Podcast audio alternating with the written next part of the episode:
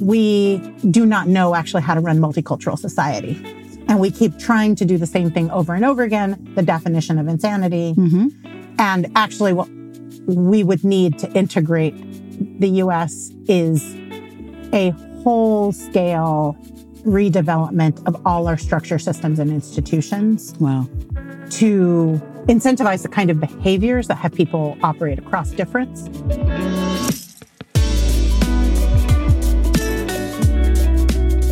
Welcome to Say More. In a moment when our society can feel more divided than ever, join us as we explore what it means to adapt and evolve together.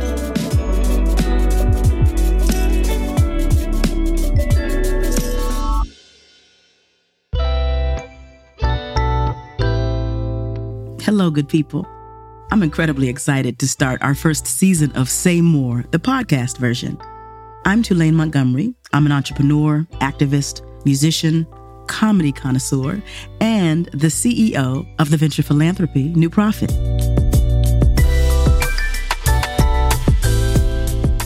In my personal and professional journey, I've had the incredible good fortune to be in community with good people like you who have decided to do their best on behalf of humanity. And I've had radically candid, action oriented, and the most joyful conversations with them about how we can build an America where everyone thrives. In this podcast, I'm bringing these conversations to you. On Say More, our mission is to explore what it means to adapt and evolve as a society, leaving behind what isn't serving us and taking forward any progress we've made. But what makes this podcast even more special is that this show isn't just about me or even the guest. It's really about you, the Say More community. That's why in each episode, we will be responding to your questions. So make sure you stay tuned for that later in the show.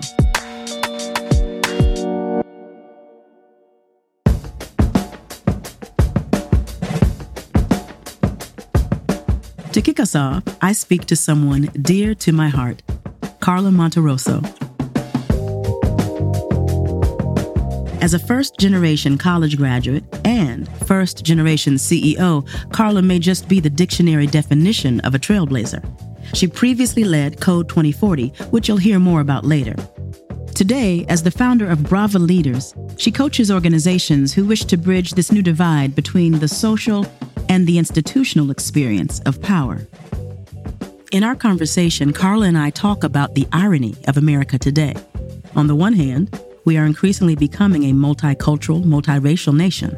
On the other hand, our institutions and organizations haven't really caught up to this reality. Even when people of color are represented in the workplace, they still face the brunt of inequitable power dynamics. Today, Karla tells us how to navigate this murky space and what needs to change. I was just excited to talk to you today, Tulaine. I know. I know. Yeah. I'm so I was like, oh, outside of a podcast, it's just really nice to see your face and to talk to you for a bit. exactly. I was so excited. I, you know, it's been one of those days, right? Meeting, meeting, Mhm. meeting, meeting. And I was like, I'm going to be talking with Karla soon. And It's so a I treat. got, it's a treat. I got my tea, you know, Yeah. I'm feeling good. Yeah, Like this is my, my hot water and lemon. I'm exactly, exactly. Yeah, Exactly. And, you know, listeners can't see, but we got our nails going on. See the latest? Listen. Mhm. Mhm. I feel like I'm always having a conversation with you when I enter the nail salon. yeah, yeah, exactly. And you are. and you are. Absolutely. so so it's really good to be with you today and you know i'm so excited karla to be part of doing whatever i can to ensure that more people hear from you about the fact that we are living in a multiracial reality and we have institutions that have not caught up nope, and they have not. they have not. They have not caught up. But you know, one of the things I know to be true in spaces where people are coming from different places and different identities is that before you get into the work of things, it's good to just connect, right? And come together. yeah. Right. Yeah. So so so one thing, um, as a way to do that, in addition to talking about our fabulous nails, is to just talk a little bit about what is cracking us up. And so, what is something uh, that recently cracked you up that gave you a good belly laugh? Listen, I'm gonna sound like the most basic person right now, but I have been watching Ted Lasso for three years and there is a scene in an episode where a character, so if you've been watching Ted Lasso, you know Roy Kent. I was like, yes. a, like a character who's like been strong and firm and like not vulnerable, like have been around this very vulnerable leader for yes. three years. Yes. And Ted cracks a joke and then like Roy Kent cracks another joke and he's like, Oh God, what have you done to me? and he's like, I, and then he like is pulled to do it again. He's like, make it stop. And I laughed like the fullest yeah. belly laugh. yeah. Yeah. Yeah. Oh, that's so uh, good. It's so yeah. good. That there's a song, Roy Kent, Roy Kent, Roy Kent. Yeah, He's Roy here. Kent. Yeah. He's there. He's every everywhere. He's everywhere. Roy Kent. Yeah, absolutely. I, just, I love it. I was like, but like, it also is such a like, I thought it was such a good depiction. Like yeah. the truth of a depiction of like when you are around a person who sees joy in life yes. all the time. Yes. And that makes you see joy in life yes. too. Like the resistance that people feel to that. I have watched people have that resistance around me my whole life. but you keep going, Karla. You keep but going. You know? it's like, how do you pull people in? Not because they're like, forced to, or, but they feel compelled That's to. Right. That's right. and that is like a source of great deep belly laughs, right? Yes, yes, yes. Oh, that is so good. That's so good. Shout out to the pop culture reference, Ted Lasso show. You it's know? good. It's good. You know, like embrace it. So here's the thing, and that does not make you basic because something is universal does not mean it is basic. You know what I mean? That's a fair point. That's right? a fair point. Yeah. We can't yuck our yums. yeah, right. Come on now. I love that. You know? so, okay, I'll share something that cracked me up recently. It was, uh, so, you know, I'm a big fan of, I think you know this. I love to laugh. Uh-huh. I love to laugh like, and I got a pretty distinct and some would say high volume laugh. so I was with my partner the other day and we were talking about something and I just started cracking up. And I was sitting on the couch and it began with the arms flailing, you know, that stage of the laughter, right? And then it turned into the like spinning and going down to the ground stage, right? And it was awesome. But let me tell you where it got very interesting, funny, and a little weird is that suddenly I was just cracking up laughing on the floor laughing. And then suddenly it was like I woke up from sleep and my partner was standing over me saying, Tulaine, Tulaine. And I'm like, oh, why are you yelling? My head hurts. Well, girl, I had literally knocked myself out. Tulaine. I'm telling no lies. That's amazing. Yeah, I That's amazing. I literally knocked myself out laughing. Yeah, yeah, it gives a different meaning to rolling all over the floor. right? So there's that. There's that. There's that. So, anywho, this is so good to be with mm-hmm. you, Karla. And you've already started to talk about some of the what I see as like core values and design principles in your work. Yeah. But I want you to tell us your story. Tell us, you know, what it is about Karla, your experiences that have led you to choose the vocation you've chosen and Brava leaders and the impact you're having. Tell us about your story and the vocation that is really speaking to your heart these days. Yeah. So, uh, it's like impossible to talk about that without talking about my parents, right? Like they, my mom's from Mexico, my dad's from Guatemala.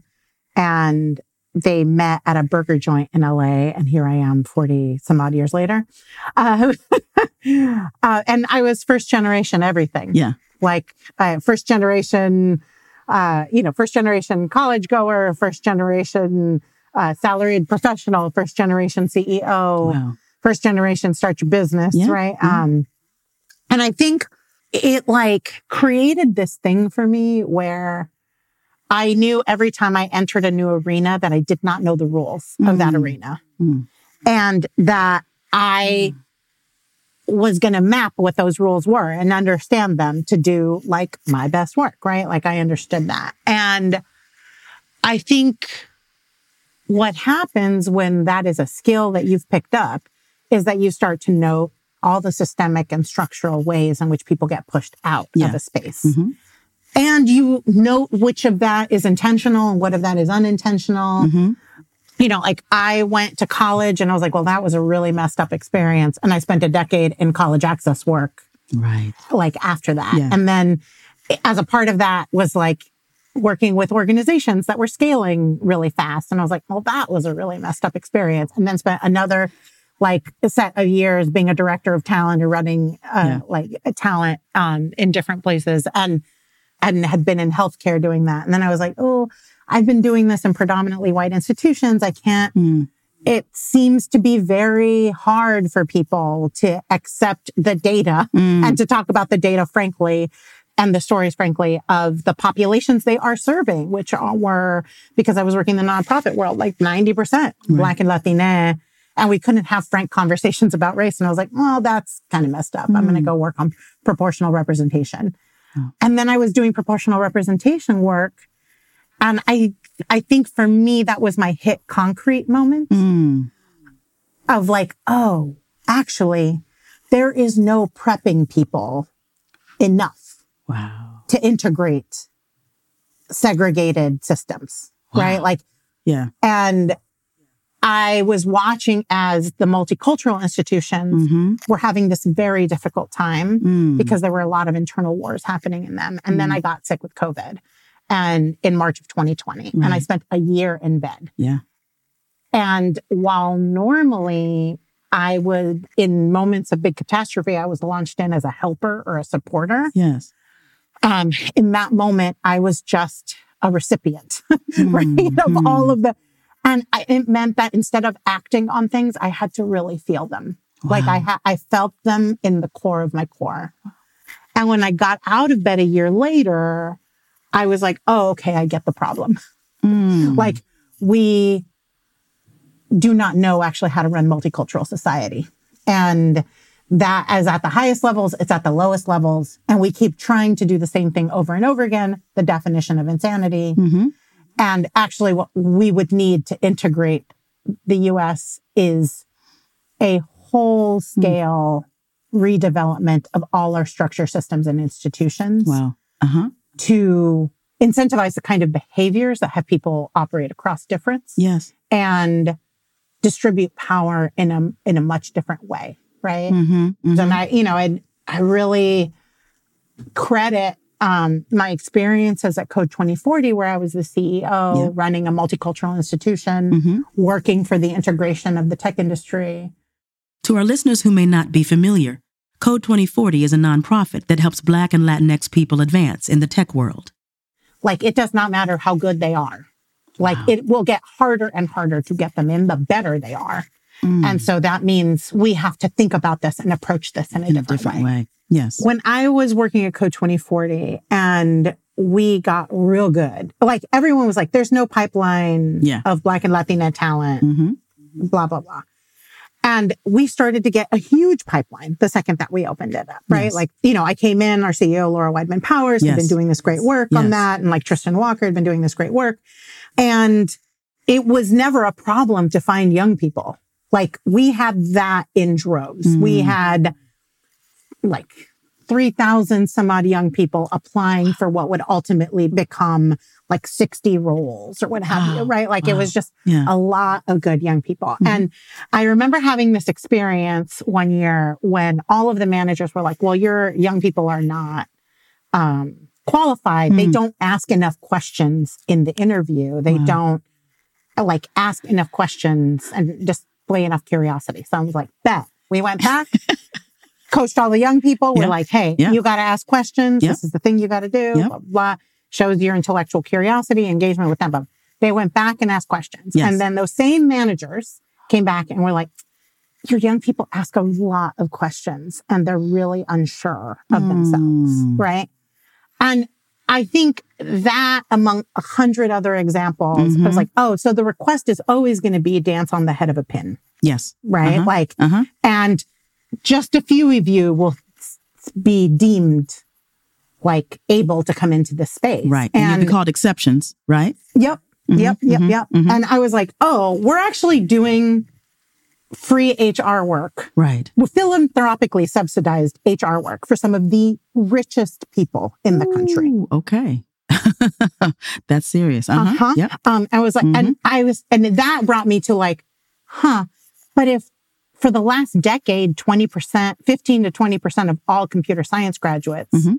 have been Black and Latina. Yeah. Wouldn't it seem to reason that that would have changed the demographics in at least one region of the country Right. that could pull from all of that talent, right? Right. Right. And no, that is not what happened, right? It like the numbers actually got tangibly worse over time, the better and better that we were at that job. Mm.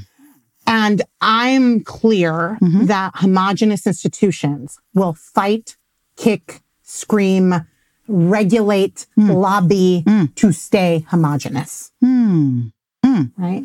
Yep. And so like there's that, right? And then I'm like watching these multicultural institutions that are philanthropically subsidized Yeah. HR for for very rich people. Yeah. Uh huh.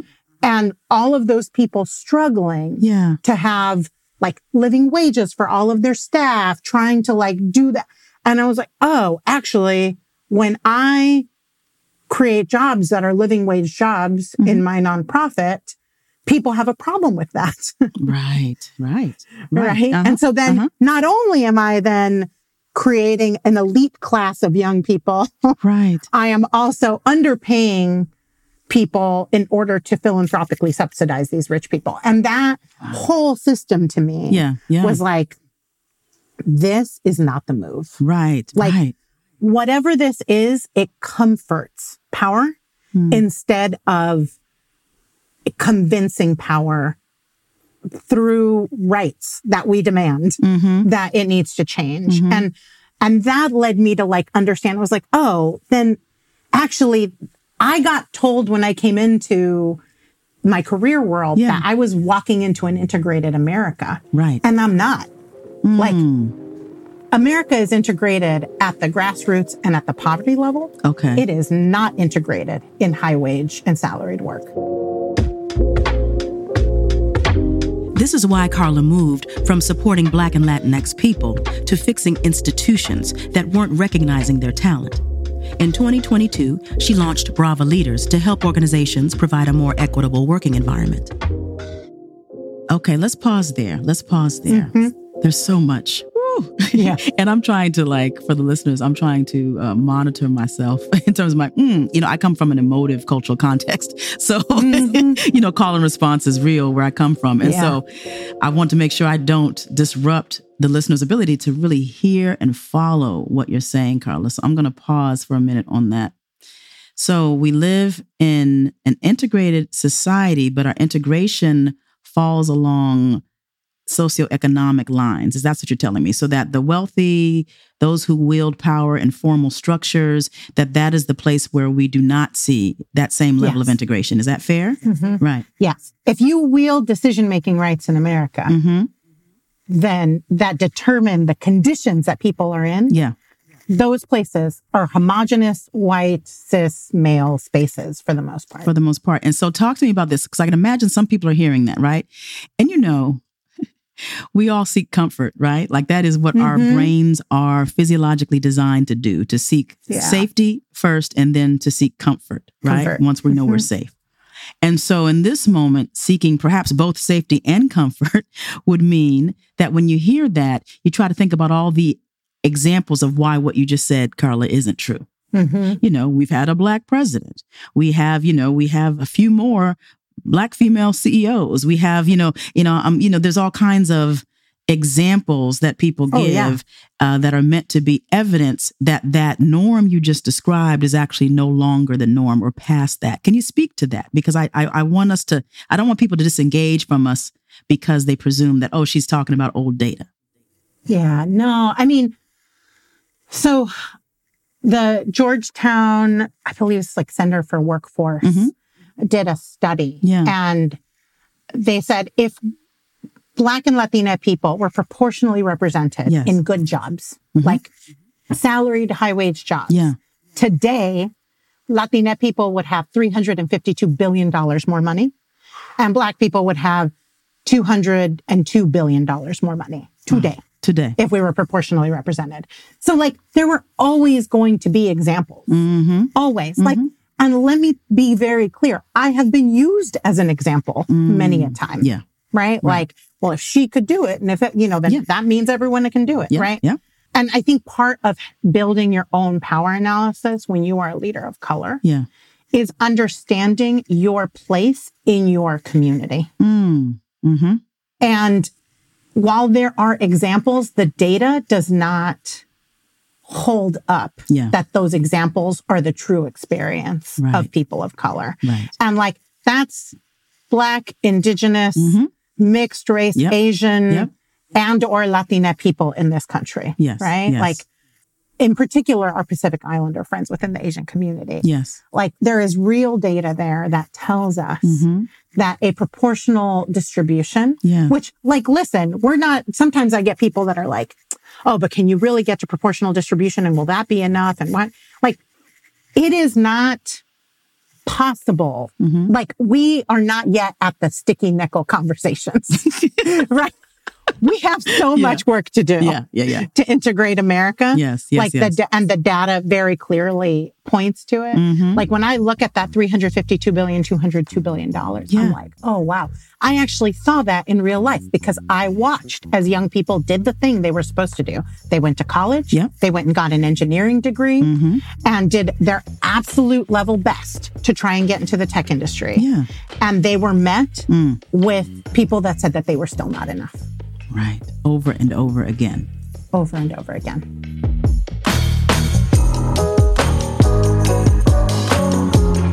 Hello, Say More community.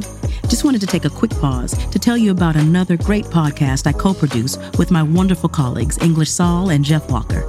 You might already have heard of it. It's called System Catalyst. And in it, we tell the stories of people who have achieved significant social change by collaborating with others. If you are a change maker or aspiring to be one, I think you'll find tons of useful strategies and advice on the podcast. I'd absolutely love it if you checked it out. All you need to do is follow the link in the show notes. Make sure to subscribe too so you can start listening as soon as you finish this episode. And now, back to Say More.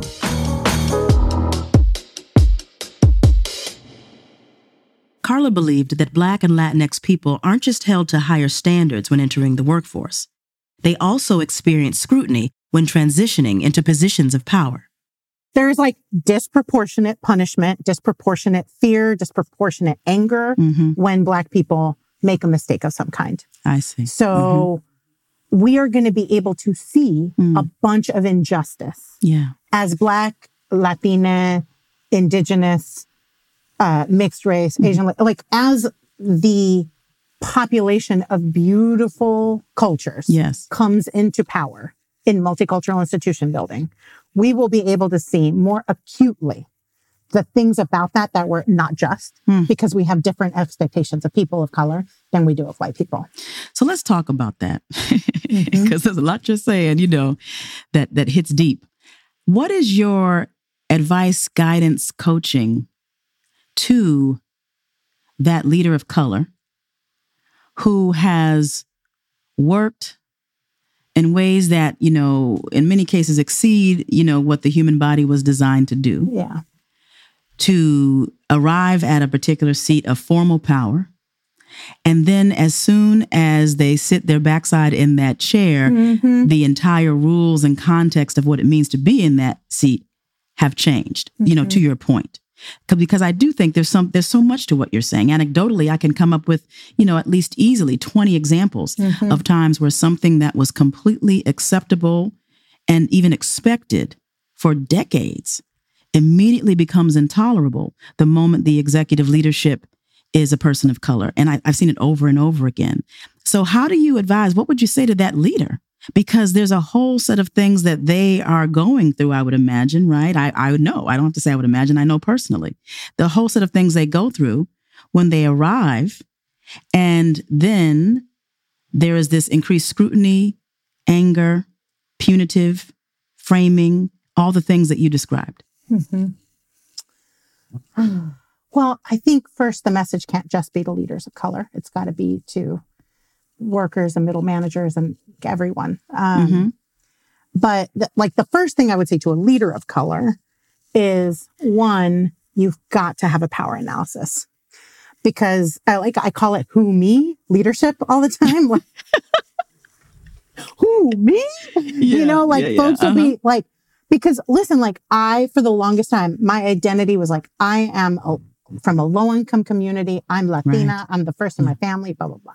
And eventually you get about a decade away from having been poor, having, you know, having been the first, having like Yeah. you get a decade away from that. Right. And that is like a different power position. You Yeah, are Yeah. tangibly in a different identity than the one that Mm. you started in.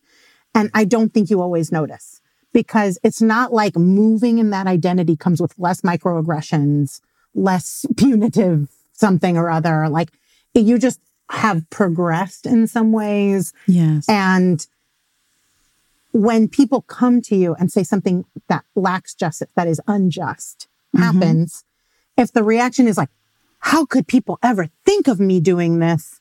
Hmm. I was poor. Like I like, and you know, this is not just leaders of color. Like I was watching Howard Schultz on that Starbucks, co- like congressional Starbucks Yeah. thing, right? Like he was Yeah. like, I worked, I, I was poor when I was growing up and I, everything Yes. I earned, I got. And Yes. I'm, it's like, but bruh, you're a billionaire now. right. Right. Like Right. it actually tangibly does. It's not that it's not material, Yes. like the experiences and the trauma from that, yes. but you fully know can opt out of living in that life at this point because of your set of resources. right. And like, that's what happens. Like we get issued an opt out and the, the kind of power that can be used to insulate instead of heal. Yes. It's so profound what you're talking about because it requires that you hold that two, you know, cognitive dissonance, right? Because there's a reason that President Obama, by the time he finished his presidential terms, had a head full of gray hair. Mm-hmm. You know, there's a That's right. reason, and that and that would be true for probably any human in that particularly, Mm-hmm. you know, extractive role.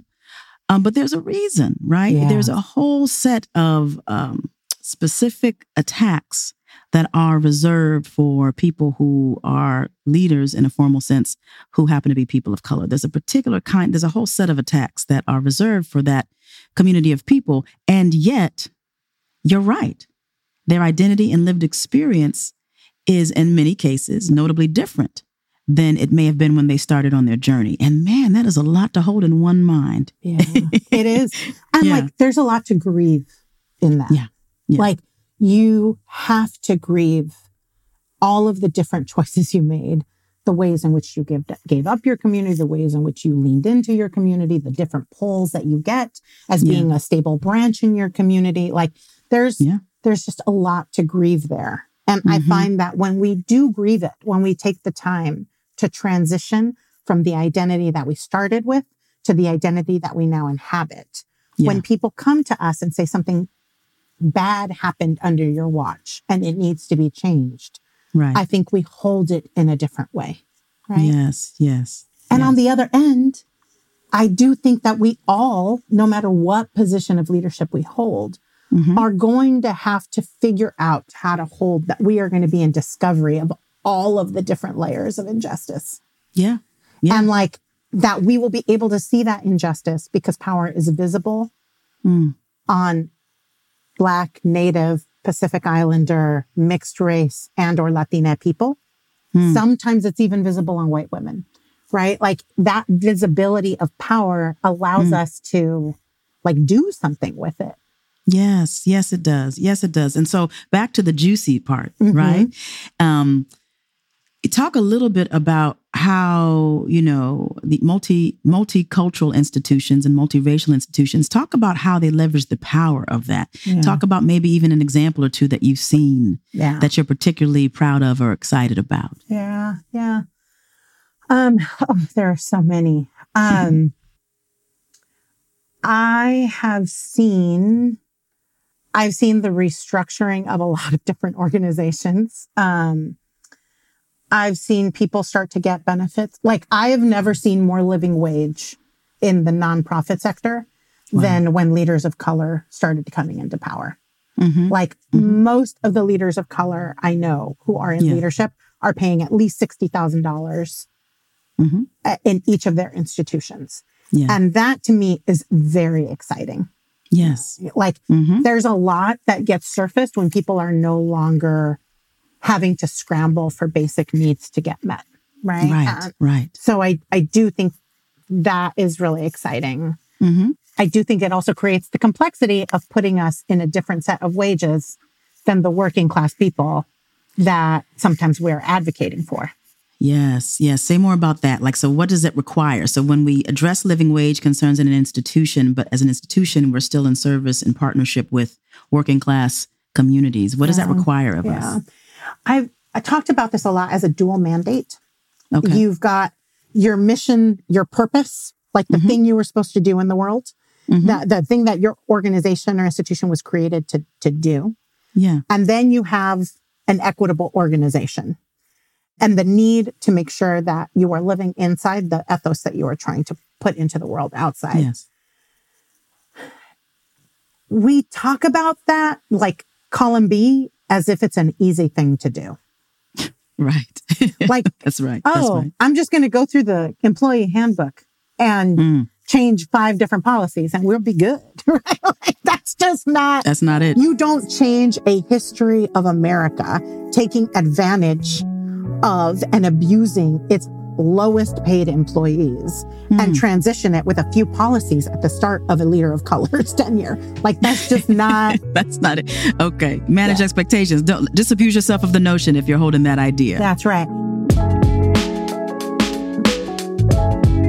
Karla believes that moving toward equity in an organization requires more than hiring Black and Latinx people. We must recognize that having people of color in positions of power doesn't mean that they aren't facing injustice. I think a lot of people have started to understand that demographics are not destiny and that just because we have representation does not mean something is going to be equitable That's and that we need to organize around a power analysis and like risk analysis and all of that. Yes. All of that is there, but Mhm. then we get amnesia. Hmm. Like we then are like, but why didn't that person fix it? Yeah.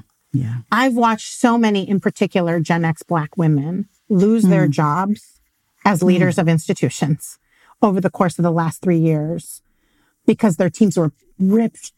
They were pissed at them. Yeah. And those leaders were like trying to parallel park a car. They, they were like, if I do this, will it work? If I do that, will it work? If I do this three, four point turn, if I do a 360 point turn, will it work?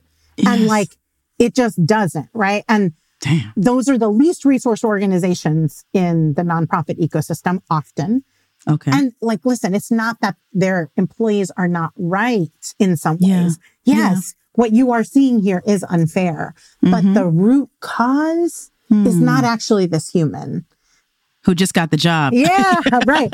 Like even if Right, they are right. inelegant or ungraceful about talking about the tensions, it's actually not that human. It's like up until now, this is the way it's always been. And we are pulling up a rock, cleaning Yes. out the dirt, discovering that there are more bugs beneath, pulling up that Mm. rock, cleaning out the dirt, discovering there are more bugs there, pulling up Yeah. that rock. Like it's just a continuous process of pulling up all of the inequities and watching that those inequities held up bigger structural inequities.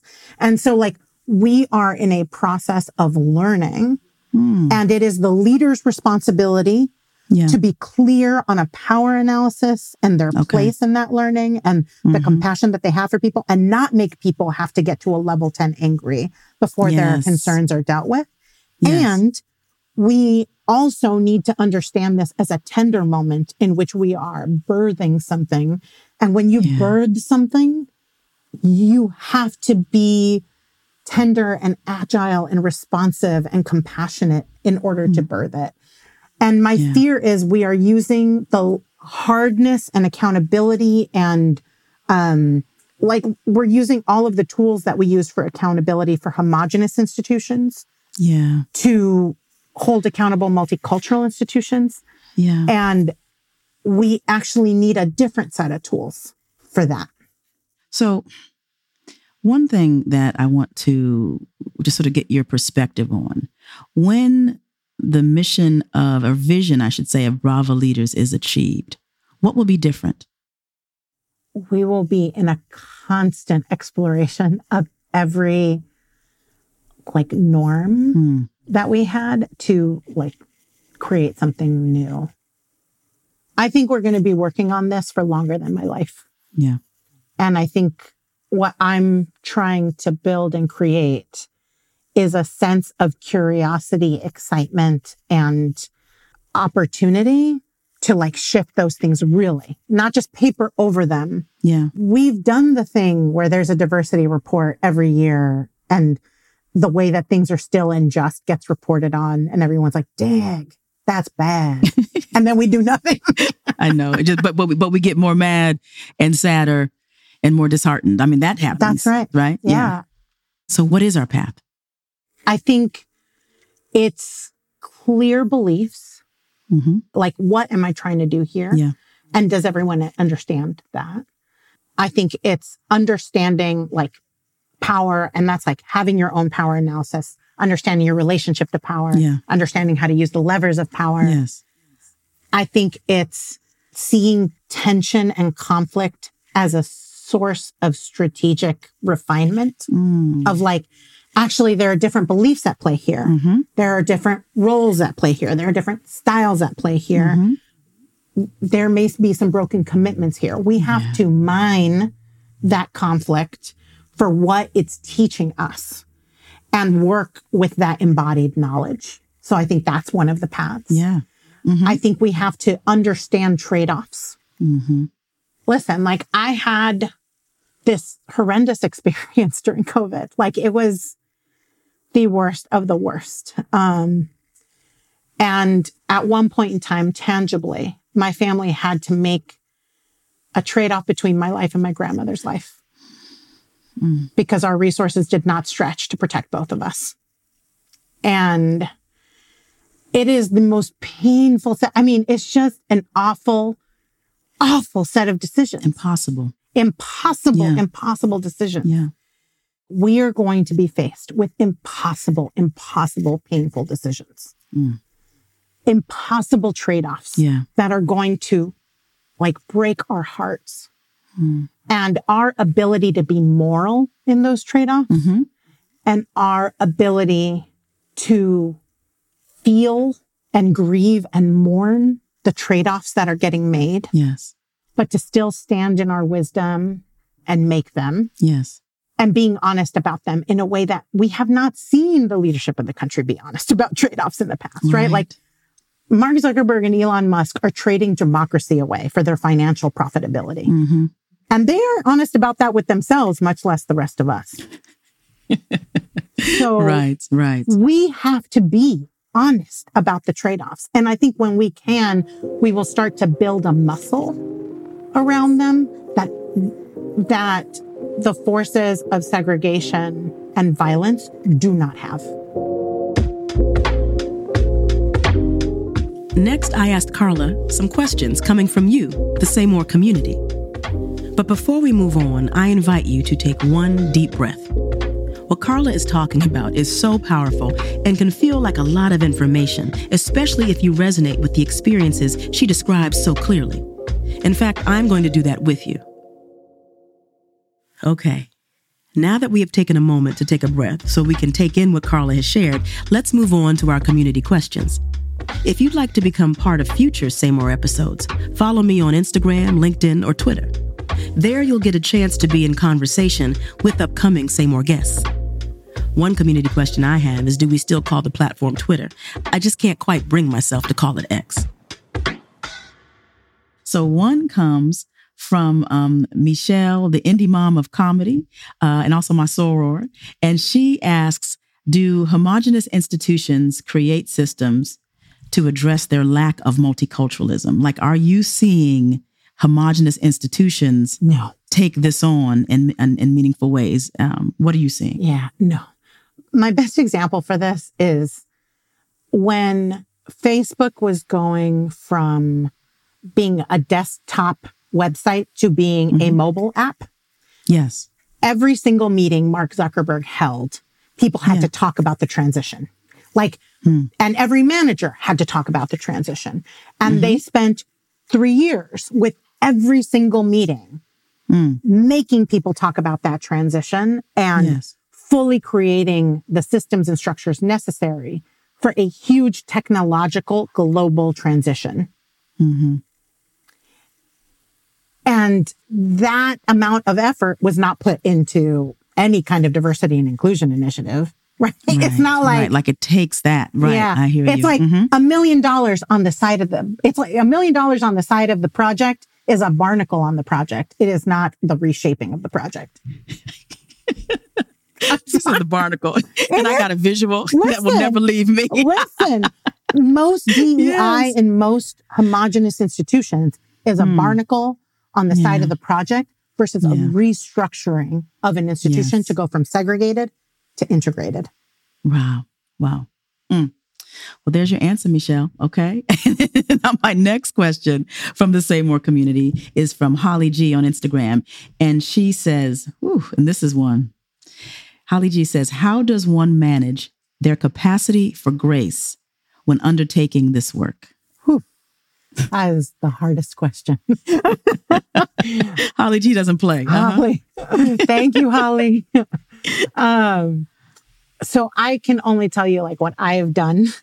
Okay. Um, so I have a grieving ritual. Like yes. every Wednesday in the shower, I cry. Mhm. Because- yeah. There's been like, there's so much emotion from this work, Yes. and there's so much emotion of like where the world is at, and like all the information in the world, and all of that. Mhm. Mhm. and the body needs release, right? And if Yeah. I'm going to have grace and compassion with people, I actually first have to have it with myself. That's right. And so I have a grieving ritual on Wednesday mornings where like I have a, like a playlist and I reflect on the things that hurt and I cry and let it out of my body. Mm. I will have a cup of coffee near my ancestor altar Yes. um, yes. and just like have conversations with my ancestors, truth be told. yeah. Um, and I'm actively trying to create space when I facilitate and when I'm in communion with people Yeah. to sit back and like meditate or breathe Mm-hmm. or like note when someone needs to walk away. And Yes.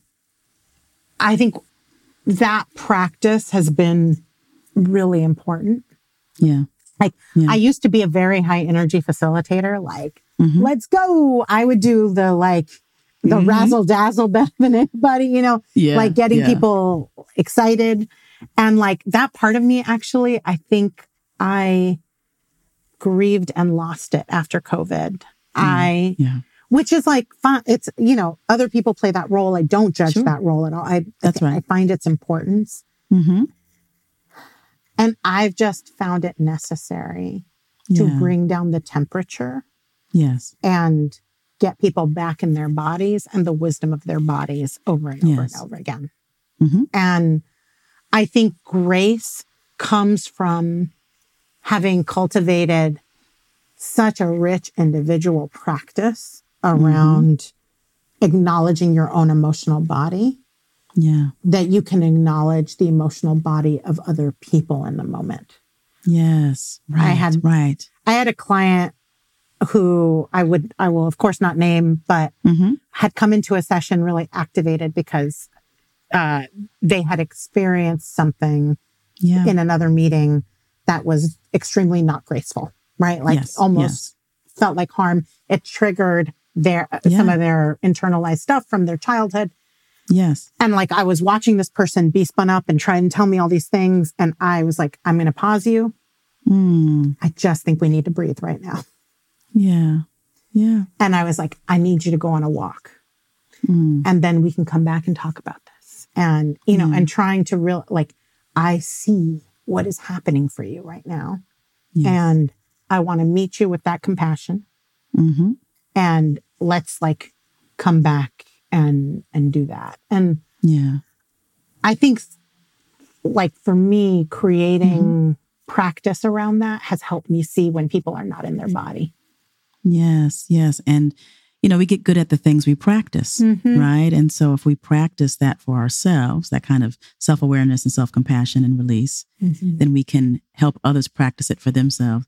That really it resonates and it's so important. You know, I, I love what you said earlier that the accountability that made sense in homogenous institutions, that the accountability that we need now in our multiracial, multicultural world is different. It's a combination of fierceness and tenderness. You know, it's Yeah. the integration of the two, Yeah, right? absolutely.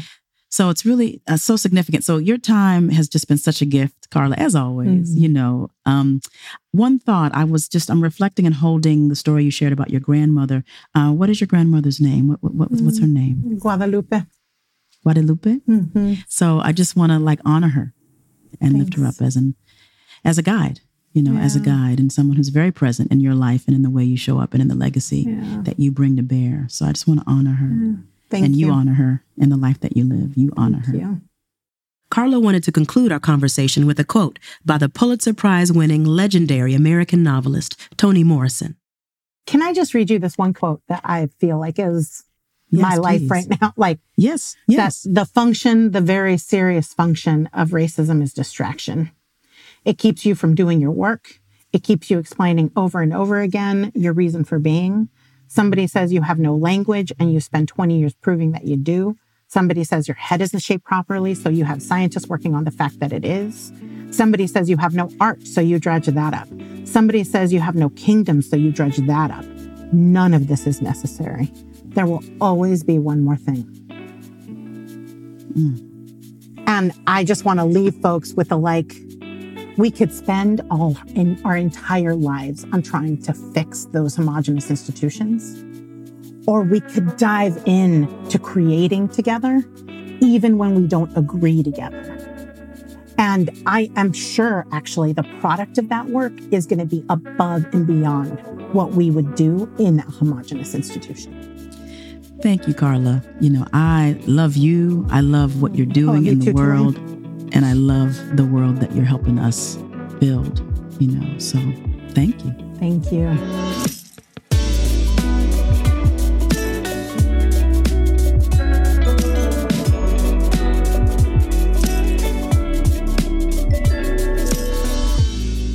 If you enjoyed this episode, please don't forget to subscribe to Say More with Tulaine Montgomery so you don't miss out on new episodes. Please also rate and leave us a review wherever you get your podcasts. Say More with Tulaine Montgomery is produced by New Profit and Hueman Group Media. If you want to learn more about our work at New Profit, visit newprofit.org. Thank you so much for joining, and I'll catch you all in the next episode.